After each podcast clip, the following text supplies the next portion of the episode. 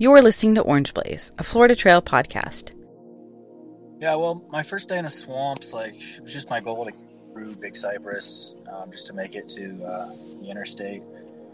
I think it's around 30 miles to get there. Um, and I was going to allow myself uh, like to stop there if I, if I needed to. Um, it got dark on me when I was out in the swamp, and I think I hiked for a couple hours in the dark, just slogging through that swamps, and I was, yeah, definitely kind of lost all of its charm in a hurry. Down. My legs were cramping and stuff, and I had to. I didn't use trekking poles on the hike, so I had to grab a couple of cypress limbs and was like trying to use them to balance and stuff so I wouldn't fall. And uh, dodging like all these spiders came out after it got dark and were stringing webs across the trail, and I was trying to dodge them. Just kind of creeped out. That was Dan Chopsticks Munsell, current self supported fastest known time record holder on the Florida Trail. Dan set his record in February of 2018. And I'm your hostess, Misty Ridley Little, AT 2010 and Florida Trail 2011 through hiker. Dan is my second FKT through hiker on this podcast, the first being Jupiter, who was on the podcast for episode 2 back in June of 2018. You may have heard of Dan, but his online presence is not nearly as abundant as Jupiter's, so you'll likely learn just as much as I did about Dan's hiking background, as well as about his through hike in this episode. Starting with a through hike on the Appalachian Trail, Dan quickly caught the backpacking bug and began hiking other long distance trails through the US and into Spain, New Zealand, and Scotland before setting his sights on the Florida Trail FKT. As of late 2018, Dan is now a triple crowner, having completed the AT, the PCT, and in the summer of 2018, the CDT.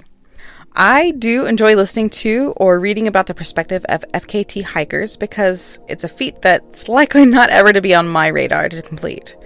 I know that many of us watch as folks like Jennifer Pharr Davis, Scott Jurek, and Heather Anderson, and many others conquer these feats of endurance from behind our phones and computers, trying to understand all of the components that goes into the accomplishment like this, from the mental to the physical. I think Dan offers a glimpse of that in this episode, but I know that sometimes it can be difficult to express the exact thoughts of what a through hike does to a person, FKT setter or not. You can find show notes for the episode at orangeblaze.thegardenpathpodcast.com and find me on Instagram at orangeblazepodcast or drop me an email at orangeblazepodcast at gmail.com. Enjoy the episode, y'all. So, how are uh, how are things in Montana? Is it cold up there? Uh, yeah, it's been a little cold. Um, kind of comes in waves. It was really cold last week, and it's warming up now. So not sure uh, what's going to go on here. I think we're supposed to get a little more snow, and hopefully, uh, hopefully it pours. All right, where are you at? What town? Uh, Kalispell. Oh, okay. Yeah, yeah. Okay. Nice. I uh, spent a little bit of time, not actually, on Flathead Lake, um, down on the Indian reservation because I worked for a tribe in Florida. And oh. uh, we had a conference there and i drove through kalispell once and it was it was a nice area so. Yeah. Yeah it's really neat. Good if you like skiing that's for sure. Yes um, yeah, I mean, I guess maybe you want to just start by introducing yourself. Um, I tried to get as much information as I could from your Instagram profile, but I really I don't know much about you, and I don't know if other hikers know too much about you. So maybe a little bit of background on you know who you are and kind of how you came to hiking and backpacking. Okay. Yeah, I don't uh, post all that often on uh, social media. It seems like so probably not the best way to know who I am. Um, but uh, yeah, my name is Daniel Munsell. I'm uh, from Columbus, Ohio. You may have uh, met me on the trail as Chopsticks. Um, yeah, so I've been hiking for a number of years now. I did my first long trail back in 2011. So done a few since then. But. Yeah, so it looks like you've done um, like the Camino and the I can never pronounce it, so I'm just gonna call it the the TA, the Te Araroa, and some hiking in Tasmania. Um, maybe talk a little bit about those and how you kind of um, and whatever other hikes you've you've done um, that prepared you for the Florida Trail. Yeah, well, I started out, um, like I said, the AT. That was my first kind of long distance trail. Um, I did that right out of high school. just uh, decided I needed something to do, and um, yeah, just packed a bag and kind of took off. Um, didn't really know what I was getting into. I packed like probably 50 pounds worth of gear. Um, yeah, it was definitely a steep learning curve there. but yeah, it was about four month hike and uh, ended up sticking with it and made it all the way up to Mount Katahdin. Um, when I got there, I kind of swore I'd never backpack again. Thought I was done with through hiking, but yeah, that obviously, uh, I don't know, something stuck. I guess it kind of got in my blood a little bit somehow. And uh, yeah, the next year I did uh, the Allegheny Trail actually across West Virginia, just a 300 miler there. Um, didn't hike for a couple years, and then in 2015, I kind of got back into it um, in a big way. Not even really intending to, just a buddy of mine wanted to hike the Camino. Um, and, you know, I was a hiker and backpacker and was kind of looking to do a, a, year of travel in 15. And so I was like, yeah, you know, I'll, I'll go over there with you and, and do that hike. And so we did the Camino, I think it's like the end of February, beginning of March. Um, just kind of wung it, you know, weren't really, uh, weren't really, didn't do a whole lot of planning for it, packed way too much. And, uh, I don't know, that kind of got me back into wanting to through hike and start thinking about maybe lightening my pack. And, um, yeah, kind of ended up being a big year for me hiking wise, but yeah. um, yeah, no. What year did you do the AT? AT was 2011. Okay. So, mm-hmm.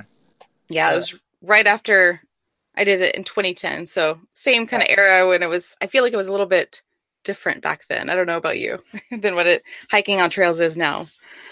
I think so. Yeah, things have definitely seemed to change a good bit since then. I don't know. I haven't been on the AT since, but um, yeah, I don't know. It's definitely taken off quite a bit since those days. I definitely feel kind of old school. yeah. Back then.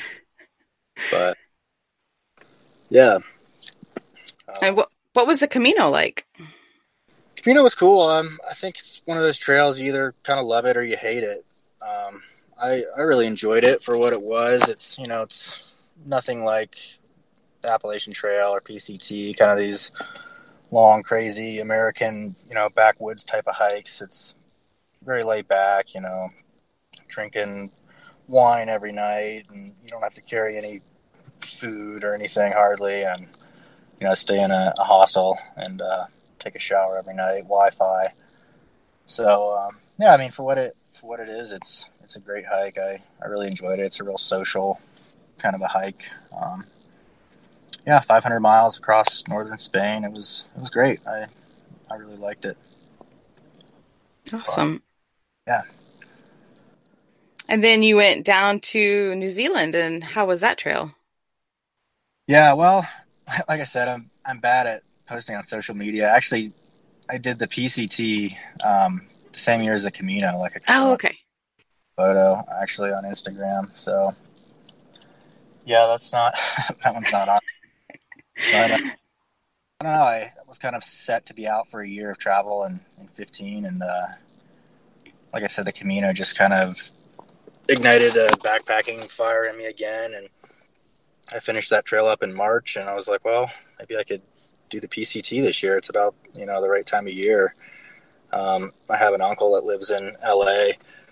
Got a hold of him and asked if I could crash at his place for a couple weeks and kind of try to plan a hike and he's you know cool with it. So I flew from Madrid, Spain, all the way to LA, and uh, yeah, I ended up spending about the whole month of April there, just kind of starting from the ground up, just doing a lot of research on trying to lighten my load and just kind of change the way I've been backpacking before. Um, you know, my knees were starting to hurt and everything, just carrying so much weight, and read a lot about uh, like the hiking life. I don't know if you've heard of uh, Cam from over there. Mm-hmm. Um, did a lot of reading on his um, website, and some of the stuff he was talking about sounded a little crazy, like you know, a backpack with no internal frame, and um, you know, just sleeping under a tarp, different things like that. I wasn't so sure about, but then I started reading, finding some other hikers kind of had very similar opinions, and I thought, well, you know, these guys have got so many miles, you know, under their belts, they must know something. And uh, yeah, I just did the best I could, kind of patched together some of the gear I already had, and um, bought a new backpack, a frameless pack, and uh, ended up starting out May 5th and uh, did that trail in five days northbound.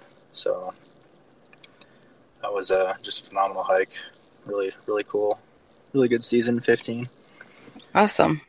So, yeah, that was kind of my first experience going ultralight, and then my first um, kind of attempt at doing big days, I guess, big mile mm-hmm. days.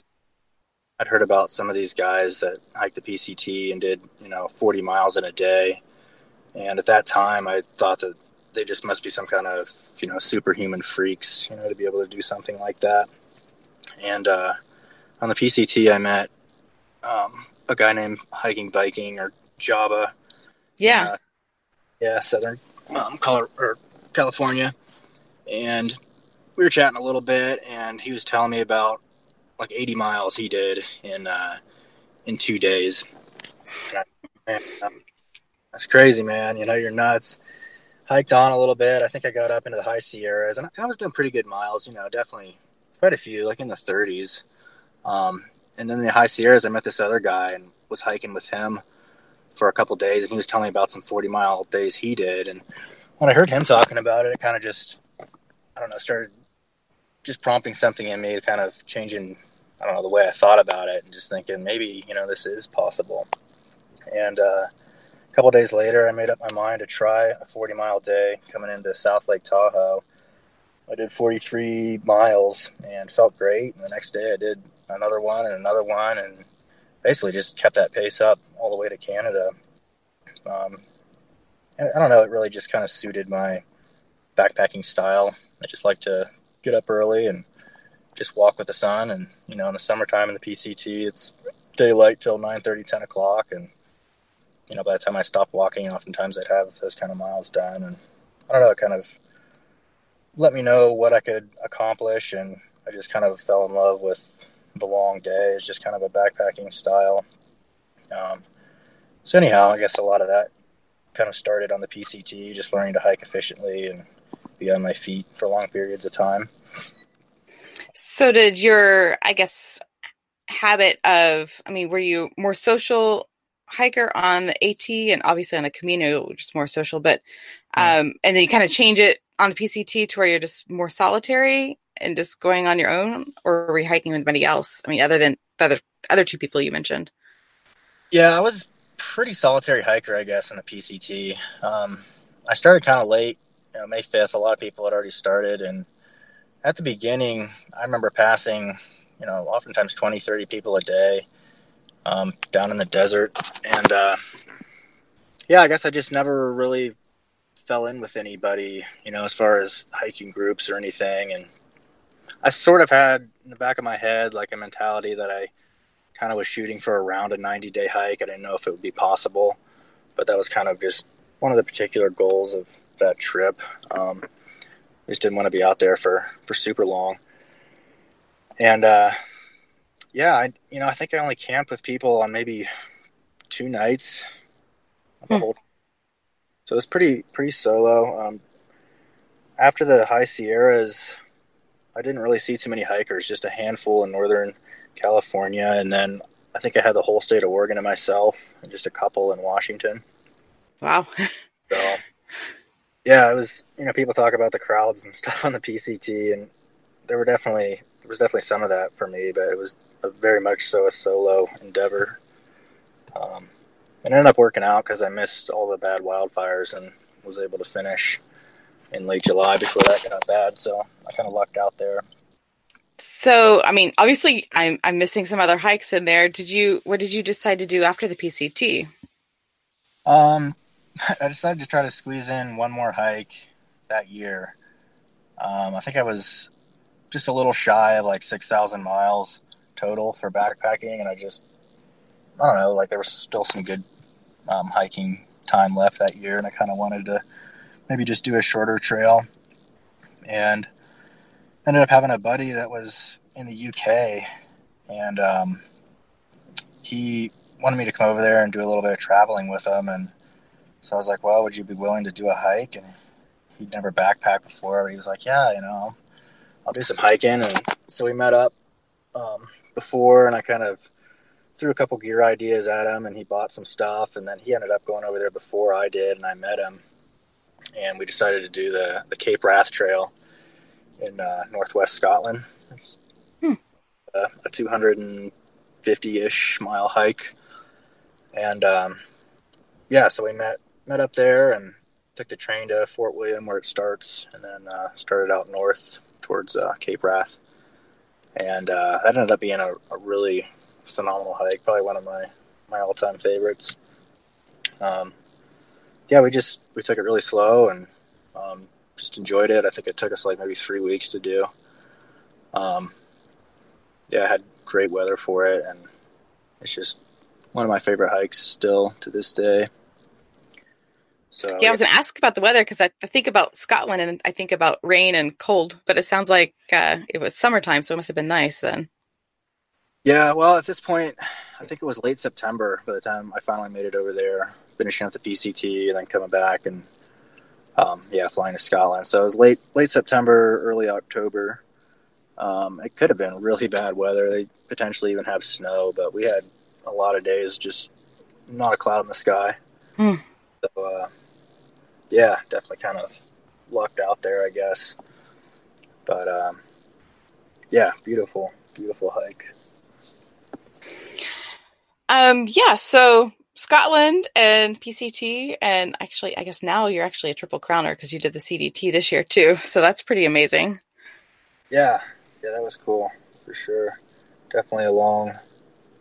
Well, I'd say it was a goal of mine. I, I, never really thought I'd be a triple crowner, but you know, I wanted to, to do it, I guess, and kind of had the opportunity to, and and went for it. So, yeah. I think it's probably in the back of Tucker's mind to like that's the goal. Like maybe someday we'll be a triple crowner, but obviously everybody's schedules and and life is different. But um, that's awesome that you're able to make that happen. Right. Yeah, I feel feel really fortunate for sure. So with the transition to, I guess, lightweight backpacking and, and hiking these longer days, um, how did you come up with the idea to, to hike on the Florida Trail and to even go for an FKT? Um, well, I guess uh, well, I had a job um, that was seasonal and uh, basically worked um, during the summers and then had winter time off. And so I was kind of going around and trying to do some different through hikes that you could do during winter time. And uh, that's when I actually went over and, and did the TA in the, the 16, 17 hiking season. Because, um, the, you know, being in the southern hemisphere, the seasons are switched, so summery down there. And uh, yeah, I did that from like December to February, and um, that that trail is kind of brutal. I don't know. There was a ton of road walking on the uh, the North Island of New Zealand, and just bogs and swamps. I don't think my feet dried almost the whole trail. I was wet, and I had a really like cold, nasty summer. I guess too, is what the locals were telling me. Um, but yeah, finished finished that trail up, came back, worked another season, and it was yeah this past uh, winter that I went for the the FKT and the Florida Trail. Um, but I guess it was just having done the TA. I felt like I was kind of impervious to like road walks and and uh, so I thought, well, you know, maybe I'll go give the Florida Trail a try then. Like, it can't be worse than New Zealand, you know. Um, honestly, like it was never really that. It wasn't really on my radar too much before having done New Zealand, just for those reasons. Um, but I was like, yeah, this this probably won't even faze me now. but uh, yeah, so I guess the idea for doing the Florida Trail kind of crept in, and um, yeah, I don't know. I follow uh, Lint and Jupiter um, on Instagram. I was looking at some of their their hiking down there, and you know, it looked pretty pretty cool actually. And um, I don't know where I got the idea for an FKT. Um, I guess I don't know. I'd, I'd, met some a guy on the Pacific Crest Trail, kind of told me like, man, you should you know try for an FKT sometime. You know, you seem to have the endurance for it or whatever, and I really didn't think too much of it. Never really thought that I would, you know, go for one. But um, yeah, I don't know. After doing doing New Zealand, it I just yeah needed a needed another trail, and it just sounded sounded good. I guess going down there, and I wasn't sure if if I wanted to even go through, you know, the agony of doing a, a speed hike like that. Um, because you know I'd done enough like distance hiking and long days to know a little bit about you know how challenging it actually would be. Um, it wasn't like I was naive going into it thinking I'd just be you know busting out miles. Like I kind of had an idea, you know, about the difficulties of it and just mentally what would have to go into it. So I kind of I guess had some dread almost just thinking about that at that pace. Um, but yeah, I don't know. It's it was something that really spoke to me, and I just I don't know. I felt like I might have regrets if I didn't, you know, go for it and try it since I was planning on doing the through hike anyhow. So, right, yeah.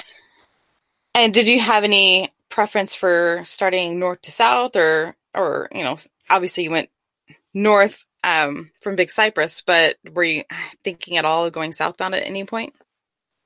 Yeah, I mean, I definitely considered um, going both ways.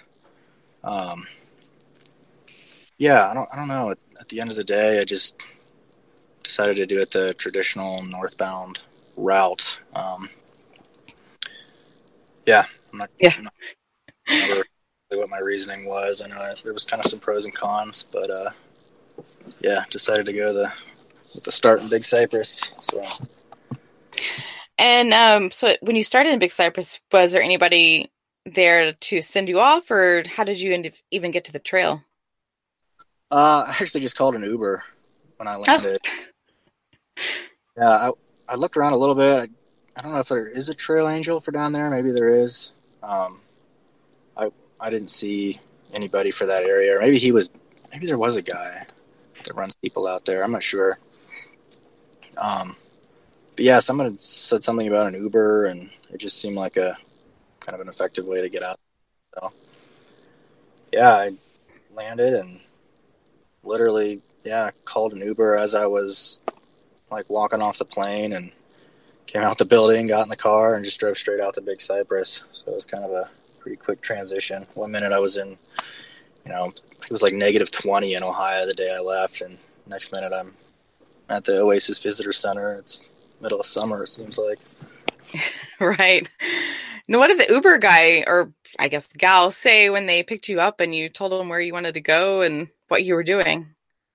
Um, I think he just kind of double checked with me to make sure that's really where I wanted to go. Uh, he was cool about it. As an elderly gentleman, he was super nice guy, and yeah, he drove me all the way out there and dropped me off, and yeah, there's no was no cell service at least for me out there, so it was definitely kind of a finalizing decision. It wasn't like I could get away from it very easily if I wanted to. But yeah, I'm, I'm guessing he doesn't run too many people out there, but yeah. Well, even even a lot of people in Miami just don't actually go out that way very often. So yeah. Um, yeah. So when did you start it on February 2nd? Um, so that's pretty well behind, you know, most people's start starting time. You know, the main herd's probably, you know, up in Orlando or further by then. Right. Um, so what was it like those first few days by yourself? You, you're going through Big Cypress and I mean, it can get I don't know how wet it was for you this last year, but you know, once you start getting towards middle spring, it can dry. It can start drying up pretty well out there. But was it too? Was it still pretty wet? Yeah, Big Cypress was still still pretty wet. Um, that for some reason it was seemed like it was pretty cold in like the winter of 2018. I know in Ohio it was just brutal. Um, like I had intended to train and stuff more than I did. I hardly did any training before the hike, and a lot of that just was because it was so cold. It was just hard to be motivated to go out and you know walk around in the crunchy snow. Um, and then initially, I think I had intended on starting in January, kind of when most people start. Um, but Florida was really cold too. Like I remember looking at some pictures on the Facebook groups, and people were scraping frost off their tents and seeing pictures of ice on the water and stuff like that. And yeah, I wasn't too happy about uh, starting in that. I only had a 40 degree sleeping bag, so I was kind of hoping it wouldn't get down below freezing. Um, I know it was kind of a gamble because it can get pretty cold anytime. Um, but yeah, that was part of the reason I kind of pushed it up to uh, February, and then also just um, for the amount of daylight too. I was hoping just kind of wait another month, and uh, yeah, hopefully have a little bit more daylight per day to hike by. Um, January is just so dark. Um, but yeah, starting out um, Big Cypress, I think I made it about a third of the way through and was pretty much all dry, maybe a couple puddles. And I thought maybe I'd make it through with dry feet, and that definitely didn't happen. uh, yeah, yeah, I hit the mud and the water and slowed down a lot. Um, but yeah, it was super cool though. I, still one of my favorite stretches of the whole trail. It just kind of blew me away. I'd never, never been uh, in an environment like that. Yeah, it's uh, it's one of those places. I think three quarters of the people I talk to end up loving Big Cypress, and then there's still like a quarter that are just can't stand it or they had a bad experience, and so right. yeah, it's it's it's mostly love, a little bit of hate sometimes. Yeah, yeah, it was. uh I was trying for sure. Definitely challenging getting through there, but uh yeah, I just it didn't almost seem real just looking out and being in like knee deep water and just seeing it, like the whole sea of cypress trees that are about you know eight ten feet tall. And yeah it was just really crazy. But uh, but I loved it so. And so once you got out of Big Cypress you were pretty much able to cruise for a good while because it's pretty I mean it's dry and elevated. There's some roads and levees from there. What kind of mileage were you doing um, after you got out of the uh, swamp? Yeah, well, my first day in the swamps, like it was just my goal to through Big Cypress um, just to make it to uh, the interstate. I think it's around 30 miles to get there. Um, and I was going to allow myself uh, like to stop there if I, if I needed to. Um, it got dark on me when I was out in the swamp and I think I hiked for a couple hours in the dark, just slogging through that swamps. And I was, yeah, definitely kind of lost all of its charm in a hurry. down my legs were cramping and stuff, and I had to. I didn't use trekking poles on the hike, and so I had to grab a couple of cypress limbs and was like trying to use them to balance and stuff so I wouldn't fall. And uh, dodging like all these spiders came out after it got dark and were stringing webs across the trail, and I was trying to dodge them. Just kind of creeped out. but yeah, I made it made it to the interstate, and he, you pass through like some parking lots, and then you go up through this gate um, and you get up and start kind of like a gravel road hike along a canal. And I got to that canal and just like took off my shoes and basically just jumped in the canal and took some time to wash everything off of me. And then I think I did a few more miles to Noble's campsite. Mm-hmm. First night. And then I think that was 35 ish miles my first day. And then my second day, I think I did 46. Um, I was trying to get my average up around 40. So yeah, after that, um, it was you know it's really easy hiking. I guess it's really flat, um, but it wasn't all easy. I think like being on the flats can be deceptive. Like for me, it was easy in that each step you take doesn't require that much energy. You know, like going up and down hills and stuff does. But at the same time, it was just pounding the flats all day. You're just working the same muscles again and again, and just kind of hitting the same same you know, ligaments and tendons, and you're not really stretching anything. There's no variance to your gait, and that in and of itself ended up kind of being a big challenge um, after Big Cypress, kind of walking along the canals and everything. Um, yeah, I definitely definitely put a hurting on my legs pretty good, especially since I didn't train going into it. Yeah, I mean, I know I look forward to those flat open spaces because you can move, you can get going pretty fast, but like you said, it's quickly you you start hurting and you realize it's pretty bad. It's pretty rough on your body. Right, it really is. Yeah.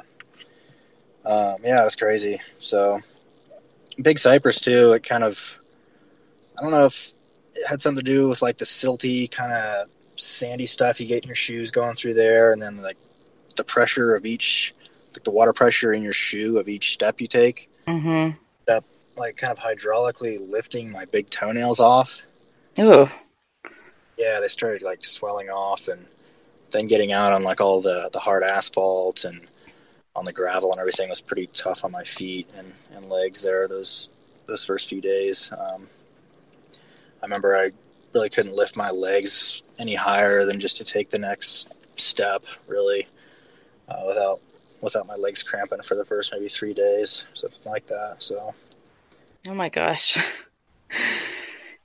it was rough. Did, did you have any like electrolytes with you, or did you get any along the way after that? Um, yeah, I mean, I think I, you know, chug Gatorades and stuff whenever I got the opportunity to. Um, yeah, I don't know. Like, I remember that first night at, at Noble's campsite, there was a big old gator in the water source. It was like a pond you were supposed to fill from. And I started to go down to the water to fill up, and he, like, very slowly just, like, sunk down and disappeared. And it just wasn't worth it to me to get water. So that first night, I went to bed pretty thirsty, and yeah, I don't know. I don't remember water being like a, a big issue for most of the trail, but um, definitely had a few moments of being dehydrated, I guess, along the way. But so after you've spent those few days on you know the levees and the roads, pounding your feet, um, you're getting towards back towards Central Florida. Um, how's your mileage looking then? And um, did you have any interesting experiences? Yeah, I think kind of Central Florida was that was probably the lowest point for the trip. Um, I don't know. I was just just so tired then, and just um, just my uh, feet and everything were just trying to adapt and and get used to that kind of a pace. Um, was pretty much just in survival mode at that point. Uh, I wanted to keep my my average like up around forty uh, just so I could kind of stay in the game, wouldn't fall too far behind. Um, so after like day two was a, a, bigger day, like 46 miles, and then after that, pretty much anytime I hit 40 miles, I just immediately quit for the day and just try to pass out. And you know, I was just so tired.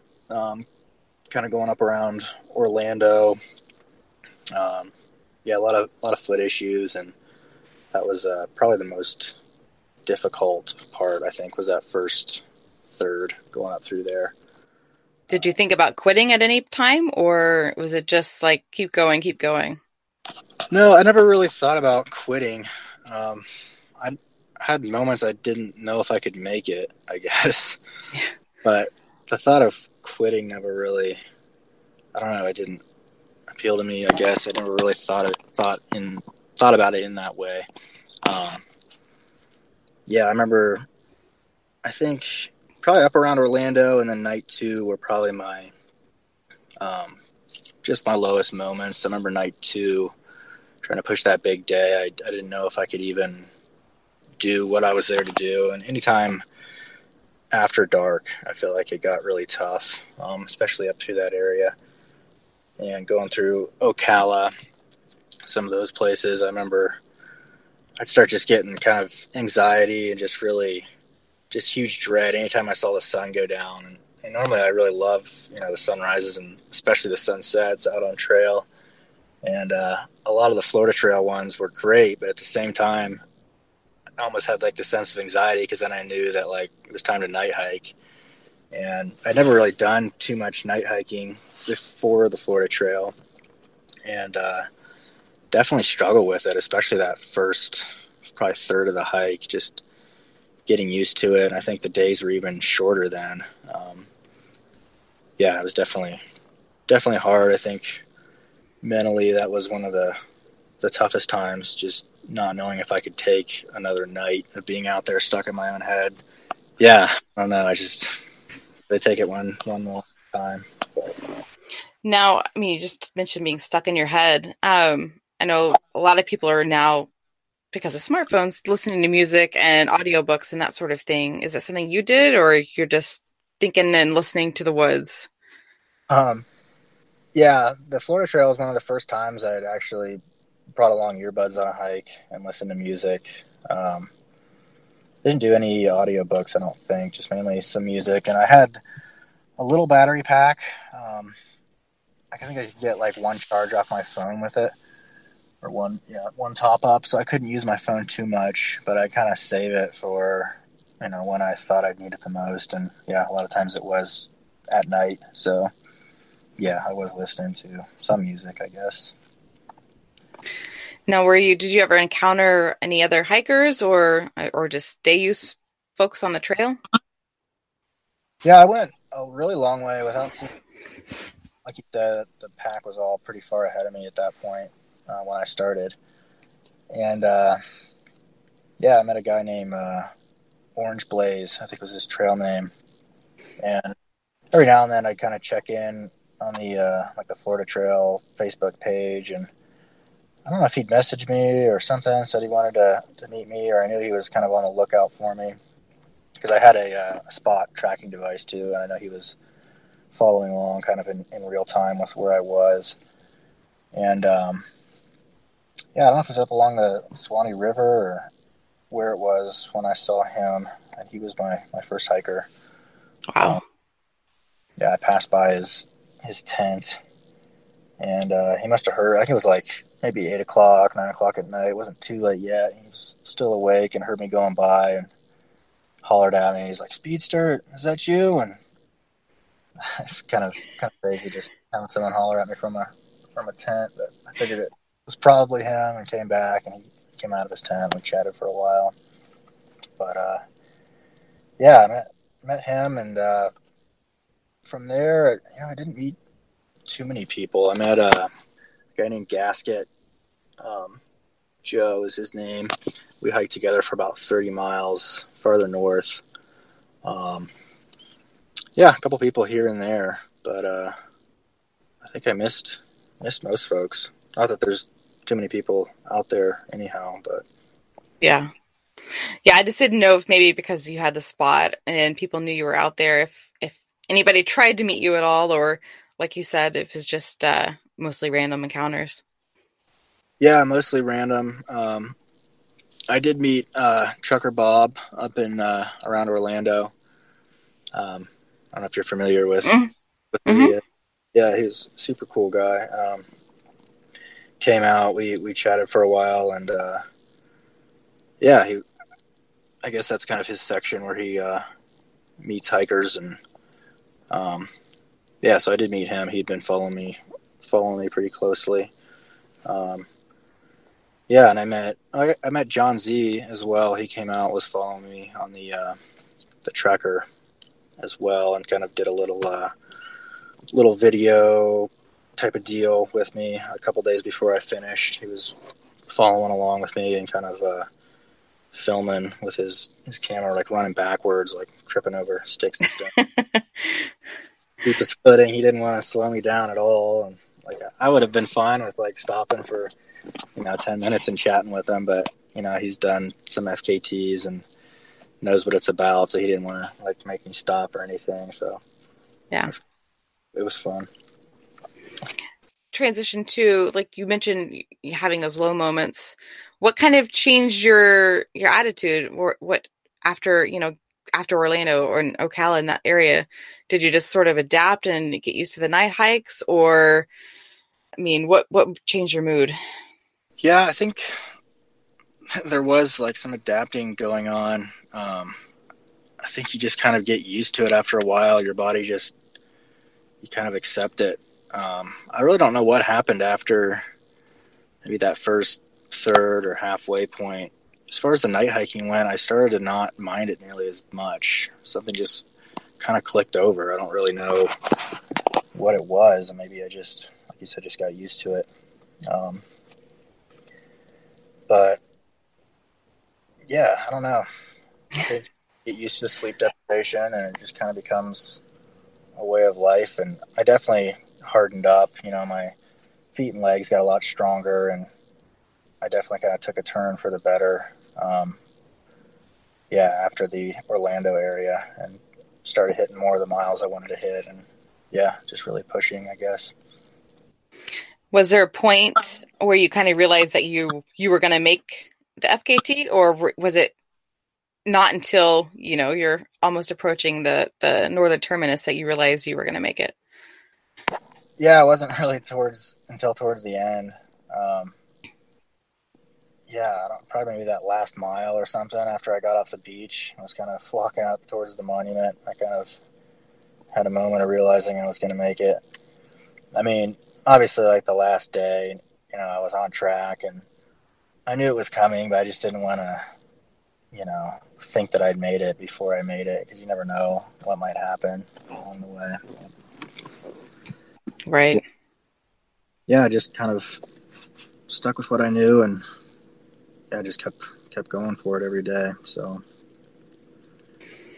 now, do you have a? Were you hiking with a or camping with a tent, or did you have a hammock, or just kind of like a bivy sort of thing? What was your setup? Yeah, I uh, just kind of sewed my own hammock. It's like just weighed a couple ounces. I hesitate to even call it a hammock. It's just kind of a like a little nylon sling. It just kind of keeps me up off the ground.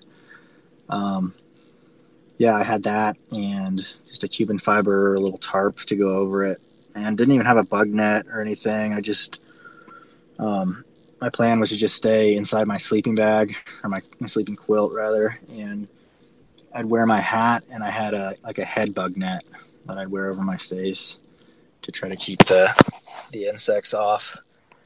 Um, I gotta say, it, I think it worked better in theory than, but Right. absolutely brutal nights with mosquitoes keeping me awake. But yeah, overall, I, I really did. I like the hammock part of it, but. Now, did you have any other, um, besides your low mental uh, points, did you have any other challenging moments, um, eh, like any closures of trail that you still had to go through, despite you know because you had to stick with the FKT, sort of things like that, or any other strange moments that happened to you? Yeah, I had some I had some strange moments from the Florida Trail. Uh, that's for sure. I think that stretch, probably from from Big Cypress up to around Orlando, was was just such a wild stretch of the trail. Or so much just adapting going on. Um, yeah, let me see. I'm trying to remember which night it was. I think it was um, it was going around. Let's see, night three, I think it was. I had uh, I resupplied, and then was still it was kind of in the uh, going around on the dike around Lake Okeechobee, and yeah, there's quite a few different closed construction points up through there um, with the army, I guess. You know, doing whatever they're doing up there, and for the FKT, I wanted to make sure I stuck to the official route no matter what. And so I did a lot of, you know, fence climbing and stuff like that, going through the, the closed stretches of trail. And yeah, night three, resupplied, got up back up on the uh, the dike in the dark, and uh, hiking along. You know, very loaded backpack, feeling pretty good. And all of a sudden, this breeze kind of hits me in the face, and wind picks up, and next thing you know, it's just pelting rain. Mm. And uh, put on my raincoat, and I'm just kind of miserable. Head I'm trying to make it through this storm. Um, still having to make my miles, and yeah, I got got pretty late. I was getting close to, you know, where I needed to be to make camp, and got to another construction zone. And uh, you know, it was nighttime, so it wasn't like a real big deal to get through. Jumped over the fence, and it was still pouring rain, and I was just kind of looking around, like hoping there might be a place in there I could sort of get some shelter. I mean, my hammock tarp really wasn't much. I mean, it's pretty small, and I don't know. I just was not looking forward to opening my pack, especially with all the food and stuff that I had, and you know, having having everything get soaked. So I'm in inside this closure, looking around, and I see like this water truck, this U.S. Army water truck, and it rains pouring. Walk over, pull on the handle, and the doors open. I just jumped out of the rain for a few minutes and think about what I was going to do. And I start looking around, and it's like, well, this thing's, you know, it's watertight, and like there was a big bench seat going across, and I was like, this is actually kind of cozy. Maybe I'll spend the night in here.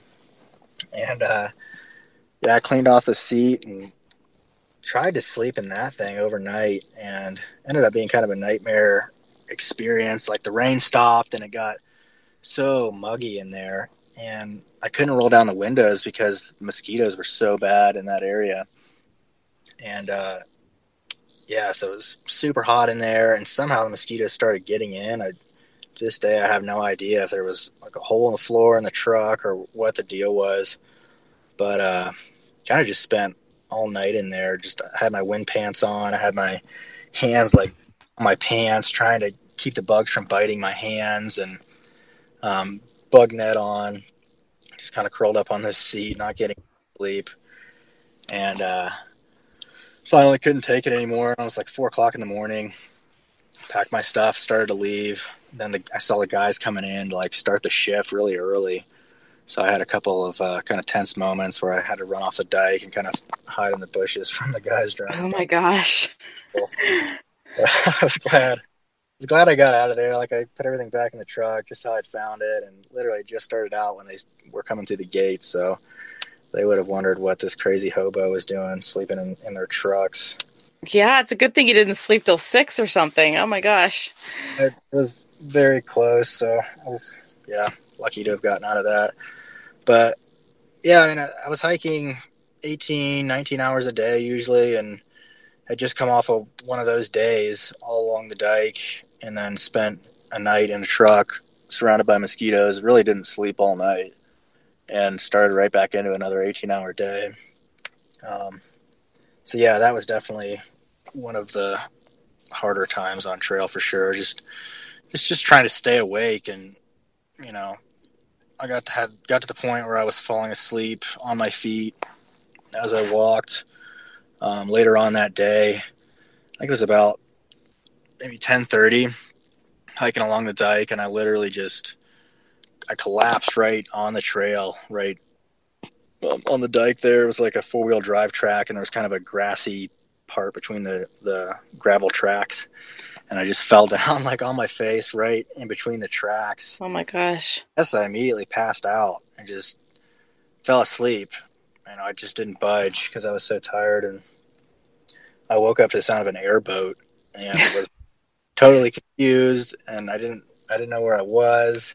Finally figured out where I was and I had no concept of time. Like I didn't know if I'd been there for like six hours or six minutes. And yeah, I was kind of freaking out, hoping I didn't like sleep the day away. And I just kind of jumped up and started stumbling down the trail trying to figure out what had happened. And uh, ended up figuring out. I think I slept for about 30 minutes, just flat on my face in the trail because I checked wash before I got out.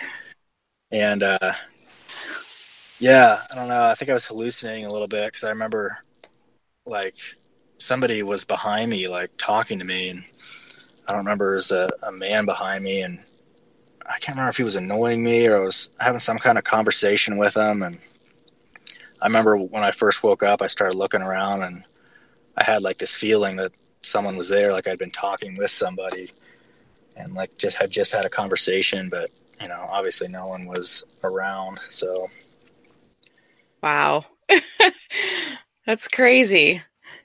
Yeah, I had a couple, a couple times like that. Twice on trail where I didn't get any sleep, and then had to go right into another day. Yeah, that all happened kind of south of Orlando area. My Goodness. No wonder you no wonder you were a little nutty there for a while. That's crazy. so what about was there any other trail reroutes or anything uh crazy you had to do? Um trying to think.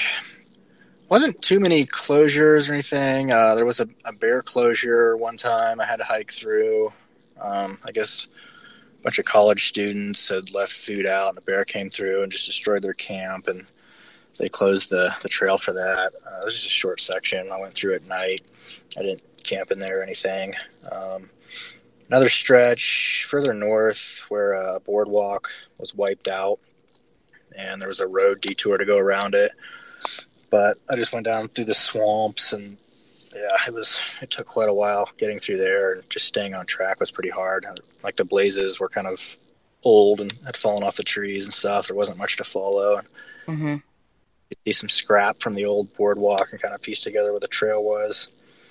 Um, yeah, so went through there and like I said on the the dike around Okeechobee, the closures there. Um, aside from that, I think most of the trail was was open that year. So, and what about um, any favorite sections that you enjoyed? I mean, I know sometimes it's hard to have a good section when you're hiking through it at night, but right, what you saw, what what was your most enjoyable parts?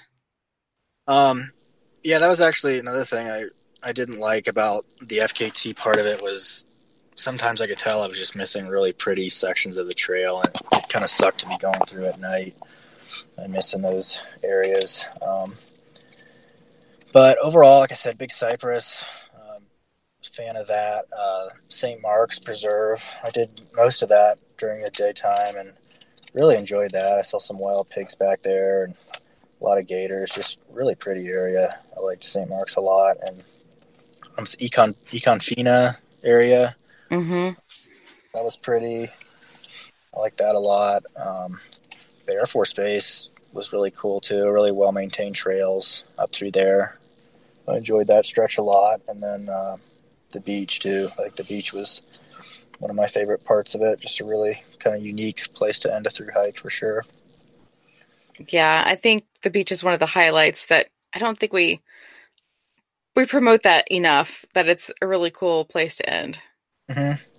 Yeah, I thought so. It was just gorgeous, and once again, it was just so different from everything you'd seen, you know, so far on the trip. Um, but yeah, all in all, I, I thought the Florida Trail was really beautiful. I, I was kind of surprised by that. Um, just yeah, I don't I don't know. I just a lot of it wasn't what I was expecting. It was a lot prettier and a lot a lot more wild, I guess, and I don't know, so many animals and yeah, just just beautiful. Really, was pleasantly surprised by by all that. But now, would you uh, do the Florida Trail just as a regular through hike again someday? Um, maybe someday if they get some of the uh, road walks off of it. yeah, I like to go back do some sections for sure. Um, right. But yeah, I mean, I was really pleasantly surprised by uh, just how unique of an environment it was, and you know, FKT aside, just how cool the uh, just through hiking that that part of the world is. Really, really unique. Right. And I was going to ask if you had any um, things you'd like to see improved on the Florida Trail besides besides road walks. I think everybody could agree on that. But is there anything else that you thought might be missing that would that would benefit uh, the Florida Trail? Um, I don't know. I mean, all in all, I, I thought it was really well marked, and uh, yeah, it was definitely a couple of uh, you know rougher sections, I guess, along the way. Um, but yeah, I mean, I just hope that they keep um, yeah putting time and resources into just yeah finding new new areas to put put trail through and uh, even improving some of the uh, the spots that they've already kind of started projects on. Um, yeah, I don't know. It's some sometimes it seems like maybe they would uh, add a lot of resources to areas that were already really pretty and really well maintained, to where it was kind of like, well, this is our poster boy section, and then you know parts were neglected to some degree. Right. But yeah, all in all, I mean, yeah, it's definitely on the right track. Seemed to go see some awesome areas for sure. Now, do you have any uh, other FKT ideas up your sleeve for the future, or do you think this is like your one and only? Um, I don't know. I I think it gets a little bit addictive to some degree. um, yeah, I don't know. I may I may try for some stuff. I've got a couple ideas rolling around in my head. Uh, we'll see. I guess I don't know. Uh, just kind of things as they come. If I get the opportunity to go, then then I probably will. But right, yeah. Now, do you have any hikes planned for next year? Um, nothing set in stone yet. Um, nothing real long. I don't know. It feels good to have you know done the CDT this year and kind of have all the big mammoth hikes out of the way.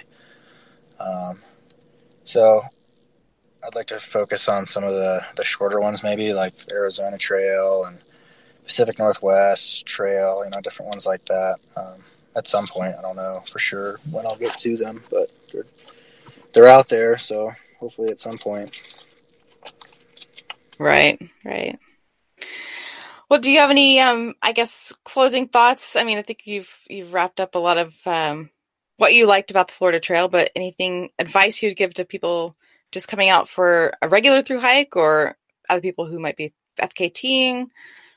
Um, yeah, I mean, for anybody wanting to through hike the Florida Trail, I'd say just go for it. I mean, yeah, it's it's so beautiful really, really loved it, and yeah, it's well worth well worth your time. Um, yeah, just just go for it and see what happens. Um, yeah, as far as FKTs go, I mean, I think there's definitely still a lot of room for improvement on it, and uh, yeah, I hope somebody can um, lower the time on it here here soon. I know there might be a, a couple of attempts um, this coming season, so we'll see what happens. But yeah, I mean, to me, it's cool to just you know be a part of it. I kind of view it as just you know one step along the way. It's just kind of a test of human endurance, and I think it's amazing uh, what what people can do if you really put your mind to it and just uh, you know just stay the course. And people think that you know a certain time is so fast, and then someone else comes along and beats that, and you know raises the bar, and someone else comes and raises the bar, and um, I guess with my hike, it was it was cool to come along and just raise the bar a little bit, and you know, somebody hopefully somebody else will be inspired by that in some way and come along and do even better at some point. So, yeah, I look forward to seeing what happens with that. Awesome. Well, I know you said you don't do social media too much, but is there anywhere other than Instagram uh, that people can follow you in your future adventures? Um, yeah, pretty much just just Instagram um, at Dan Munsell. So, yeah, that's all right. All I do. yeah, and I'll put that on the show notes so people can can find you and check out uh, what you've done. Yeah, sweet. Well, thank you for um, coming on the podcast and sharing your story. And I definitely like hearing about um, all these feats of endurance that people do because it's, it's not something that's up my alley. I, you know, inspire, uh, inspire, I aspire to that and wish I could do that, but it's not something that I, I am built for. So I enjoy watching everyone else do it. And thanks for sharing that. Yeah, for sure. Thanks so much for having me on.